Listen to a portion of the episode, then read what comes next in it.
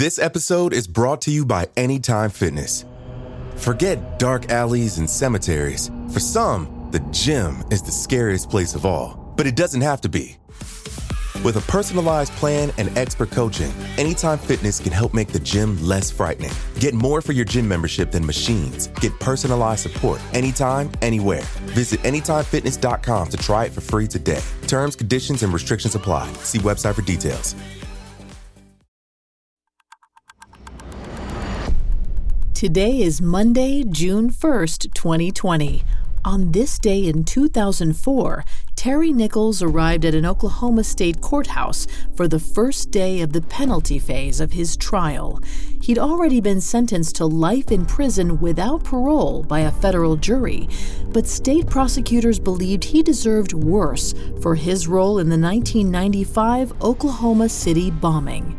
They hoped that this time they could pin him with the death penalty.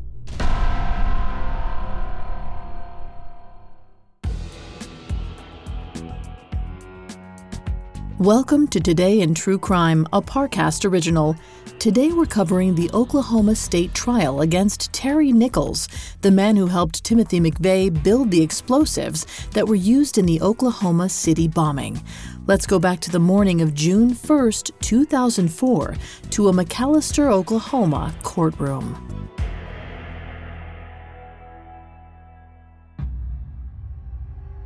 It was one of the biggest domestic terrorism cases in U S history. Three former U S military personnel conspired to blow up the Alfred P. Murrah Federal Building in Oklahoma City on April nineteenth, nineteen ninety-five, killing one hundred sixty-eight people inside. The most famous of those three men was Timothy McVeigh, who was sentenced to death in nineteen ninety-seven. But Terry Nichols, investigators believed, was part of the plot too. Nichols' nineteen ninety-seven federal trial confirmed that. Perhaps because that federal trial had already found him guilty and sentenced him to life in prison without parole, Nichols' state-level trial moved along quickly once it got started. During preliminary proceedings, Nichols confessed.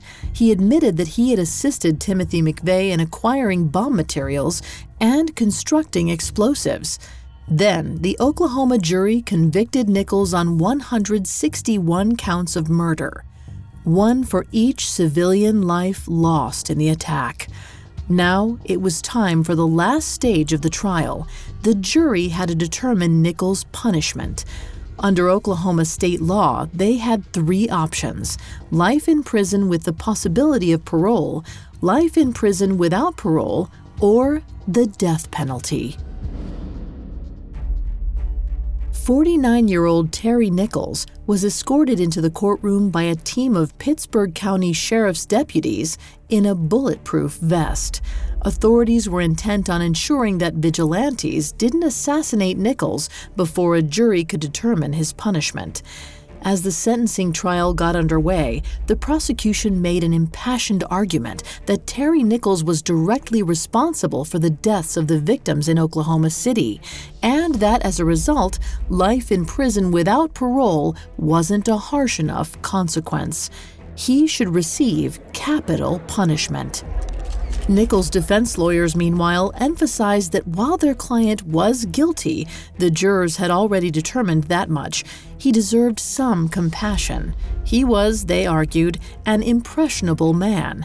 He'd been led astray by the mastermind of the bombing, Timothy McVeigh. And they reminded the jury there was evidence that suggested Nichols had tried to back out of the plot altogether, after putting together the explosive, true, but before that devastating bomb went off. For one, he was not in Oklahoma City when McVeigh detonated the explosives.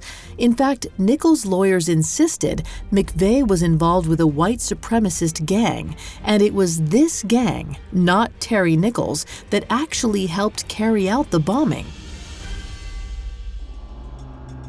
In light of all the evidence at hand, the defense implored the jury to carefully consider every sentencing option at their disposal, including life in prison.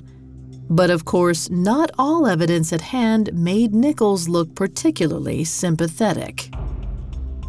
Because of the massive number of casualties, the trial was extremely emotional from the start. Testimony after testimony illustrated the horror of Nichols' crimes. On the first day of the sentencing trial alone, over two dozen witnesses shared stories of their firsthand experiences of the bombing, or the stories of family members who were no longer alive to speak for themselves. The ensuing days saw even more testimony, with eighty-seven witnesses in total taking the stand during the trial. Many found themselves weeping as they spoke. Others delivered angry rebukes of Nichols' complicity. Things weren't looking good for Terry Nichols, despite his lawyer's best efforts. There was even speculation that those efforts had been ill-fated from the start, that the district attorney was gunning for an execution before the trial began. After all, although he hadn't been sentenced yet, authorities were already housing Nichols on Oklahoma State's death row. Coming up, the consequences of Terry Nichols' crimes. This episode is brought to you by Anytime Fitness.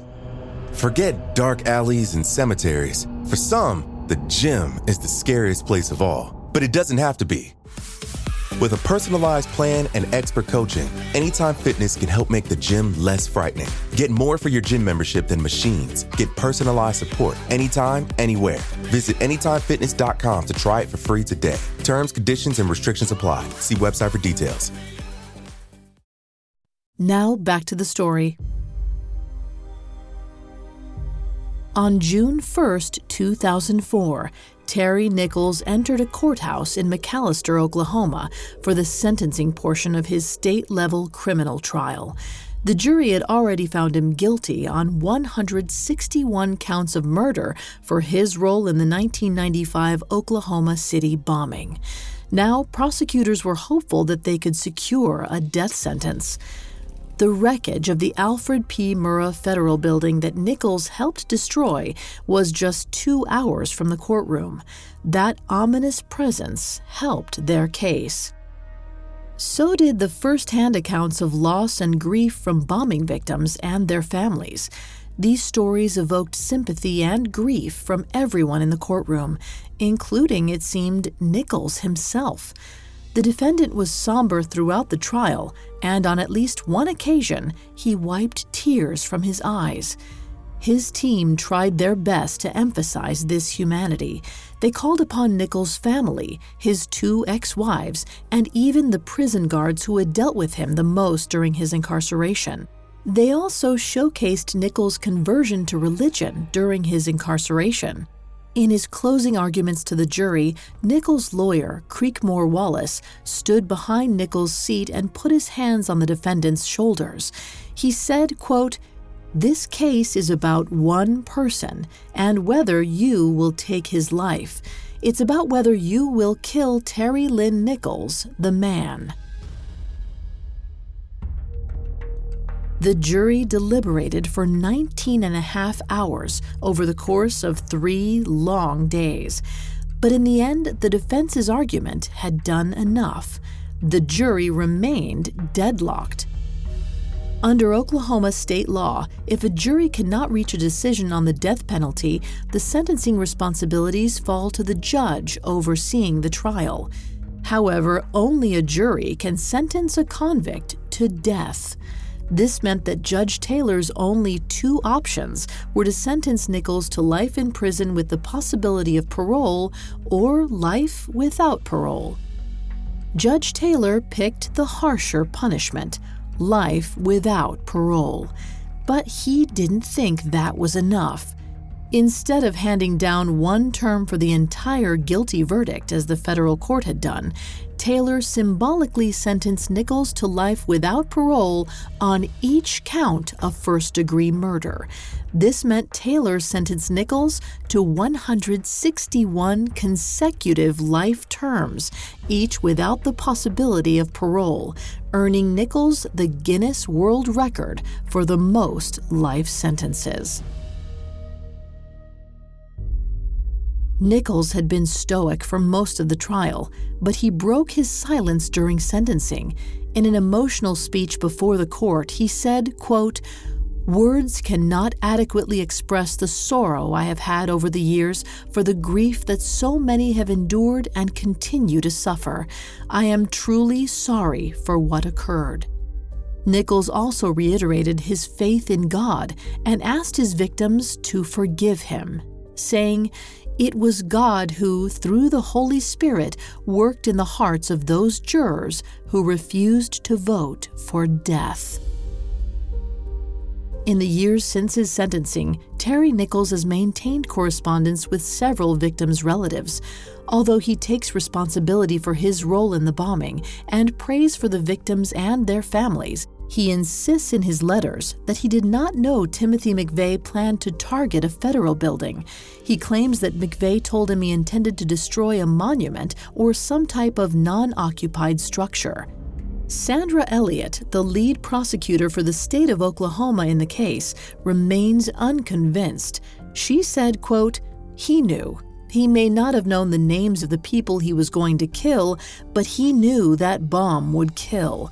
Because to the end, to the bitter end, Mister McVeigh and Mister Nichols were in this together."